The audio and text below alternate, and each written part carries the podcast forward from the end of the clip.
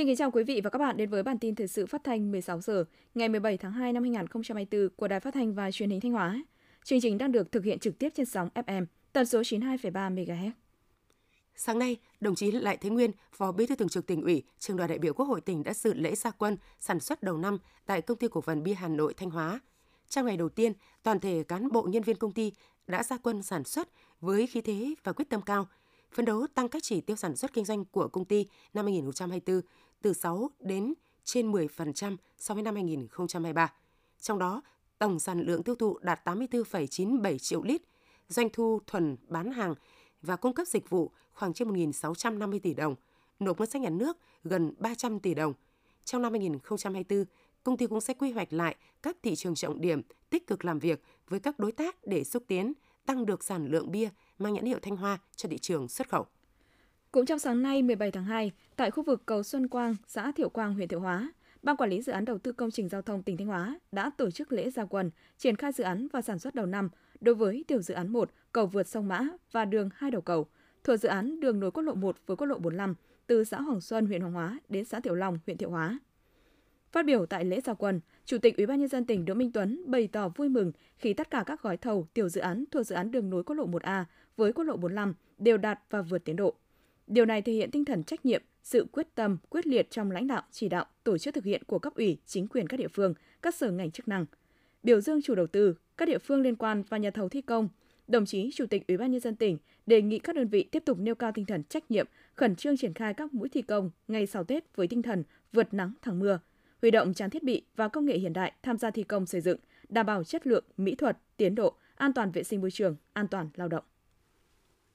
Sáng nay 17 tháng 2, tại xã Quảng Bình, huyện Quảng Sương, các đồng chí Phó Bí thư tỉnh ủy Trịnh Tuấn Sinh, Phó Chủ tịch Ủy ban dân tỉnh Lê Đức Giang cùng lãnh đạo các sở ngành và huyện Quảng Sương đã dự lễ gia quân sản xuất đầu năm tại công ty trách nhiệm hữu hạn hạt giống Hana thuộc công ty cổ phần đầu tư thương mại và phát triển nông nghiệp ADI. Phát biểu tại lễ gia quân, Phó Bí thư tỉnh ủy Trịnh Tuấn Sinh chúc cán bộ, công nhân viên người lao động, công ty trách nhiệm hữu hạn hạt giống Hana sức khỏe, thi đua hoàn thành xuất sắc mục tiêu, kế hoạch sản xuất kinh doanh năm 2024.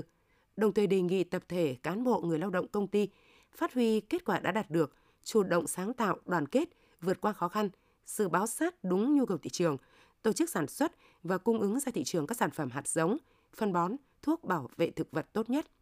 Tại buổi lễ, các đồng chí Phó Bí thư tỉnh ủy Trịnh Tuấn Sinh và Phó Chủ tịch Ủy ban dân tỉnh Lê Đức Giang cùng lãnh đạo Sở Nông nghiệp và Phát triển Nông thôn huyện Quảng Sương,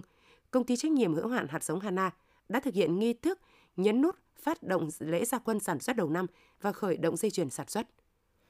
Chào mừng kỷ niệm 77 năm ngày Bắc Hồ lần đầu tiên về thăm Thanh Hóa, Ban Thường vụ tỉnh ủy tổ chức hội nghị nghiên cứu, quán triệt chuyên đề, học tập và làm theo tư tưởng đạo đức phong cách Hồ Chí Minh về xây dựng ý thức tôn trọng nhân dân, phát huy dân chủ, không ngừng nâng cao đời sống vật chất tinh thần của nhân dân trên địa bàn tỉnh Thanh Hóa và phát động phong trào thi đua năm 2024. Thời gian tổ chức một buổi, khai mạc lúc 7 giờ 30 phút thứ ba, ngày 20 tháng 2 năm 2024.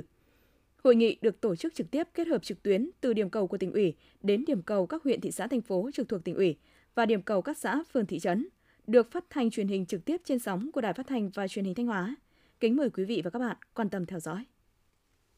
Sáng nay, huyện Đông Sơn đã khai mạc giải thể thao chào mừng kỷ niệm 77 năm ngày Bắc Hồ lần đầu tiên về thăm Thanh Hóa và mừng Đảng mừng Xuân sắp Thìn năm 2024. Tham gia giải có hơn 300 vận động viên thuộc 25 đoàn đến từ 14 xã, thị trấn và các cơ quan đơn vị trường học trên địa bàn.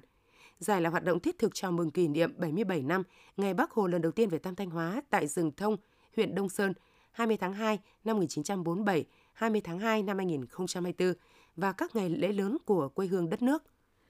Tại Thanh Hóa, ghi nhận ở nhiều sàn giao dịch bất động sản cho thấy, trong tháng 1 năm 2024, nhu cầu giao dịch mua bán các dòng sản phẩm bất động sản chung cư và nhà đất phục vụ nhu cầu ở thực của người dân tăng từ 20 đến 30% so với các tháng trước. Nhận định xu hướng phục hồi tích cực của thị trường, hiện nay các chủ đầu tư dự án nhà ở trên địa bàn tỉnh Thanh Hóa đã và đang tập trung mọi nguồn lực để đẩy nhanh tiến độ nhằm nhanh chóng đưa sản phẩm ra thị trường, thu dòng tiền về. Những ngày sau Tết, có rất nhiều du khách trong và ngoài tỉnh tập trung về khu di tích lịch sử quốc gia Am Tiên thuộc thị trấn Nưa, huyện Triệu Sơn để du xuân vãn cảnh. Công an huyện Triệu Sơn đã triển khai đồng bộ các giải pháp bảo đảm giao thông, phòng ngừa tai nạn. Theo đó, đội cảnh sát giao thông trật tự công an huyện Triệu Sơn đã tham mưu cho Ủy ban dân huyện cắm biển cấm xe ô tô 6 chỗ trở lên và xe máy tay ga lên núi.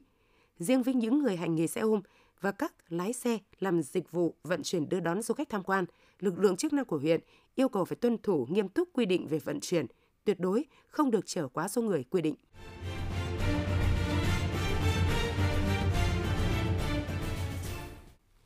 Tiếp theo là phần tin trong nước. Theo trang tin của Nhật Bản, Việt Nam đang tích cực thúc đẩy lĩnh vực sản xuất chip với cam kết giảm thuế và các ưu đãi khác cho các tập đoàn sản xuất bán dẫn nhằm giúp phát triển lĩnh vực này ở trong nước. Dự kiến Việt Nam sẽ tiếp nhận hàng triệu đô la Mỹ trong khuôn khổ đạo luật chip và khoa học của Mỹ, đồng thời là nơi đặt nhà máy lắp ráp và thử nghiệm lớn nhất toàn cầu của tập đoàn Intel. Để đạt được mục tiêu đó, các trường đại học đang triển khai các khóa đào tạo về chất bán dẫn với sự hợp tác của các nhà tuyển dụng như Samsung. Việt Nam đặt mục tiêu đào tạo 50.000 kỹ sư cho ngành bán dẫn vào năm 2030 dựa trên nền tảng giáo dục khoa học và công nghệ vững chắc.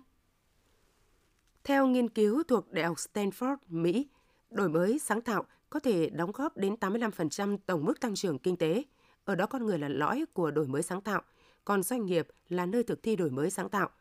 Có đến 70% doanh nghiệp Việt Nam được khảo sát mới đây cho biết sẽ tăng ngân sách cho đổi mới trong ít nhất 2 năm tới. Cục xuất nhập khẩu Bộ Công Thương dẫn số liệu của Tổng cục Hải quan cho biết, năm 2023, Việt Nam xuất khẩu được 22,45 nghìn tấn thịt và các sản phẩm thịt trị giá 110,35 triệu đô la Mỹ, tăng 19% về lượng và tăng 30% về trị giá so với năm 2022. Năm 2023, thịt và các sản phẩm thịt của Việt Nam được xuất khẩu sang 28 thị trường trên thế giới, trong đó chủ yếu được xuất khẩu sang các thị trường như Hồng Kông, Trung Quốc, Bỉ, Malaysia, Campuchia, Pháp, Hoa Kỳ. Cục Đường bộ Việt Nam sẽ triển khai đồng bộ nhiều giải pháp phấn đấu tiết kiệm được cho người dân nhờ cấp đổi giấy phép lái xe trực tuyến với mục tiêu khoảng 140 tỷ đồng. Năm 2024, Cục Đường bộ Việt Nam sẽ tiếp tục triển khai việc nộp phạt vi phạm giao thông thuộc thẩm quyền của thanh tra giao thông trên ứng dụng VNeID, đồng thời phối hợp chặt chẽ với Cục Cảnh sát Giao thông để hỗ trợ các nhà cung cấp dịch vụ, xác thực, cơ sở đào tạo và trung tâm sát hạch triển khai giải pháp ứng dụng căn cước công dân trong công tác đào tạo, sát hạch lái xe toàn trình, từ đăng ký học, theo dõi quá trình học đến lúc thi cấp bằng, bảo đảm định danh chính xác công dân. Theo thống kê của Bảo hiểm xã hội Việt Nam, hiện có khoảng 18,26 triệu người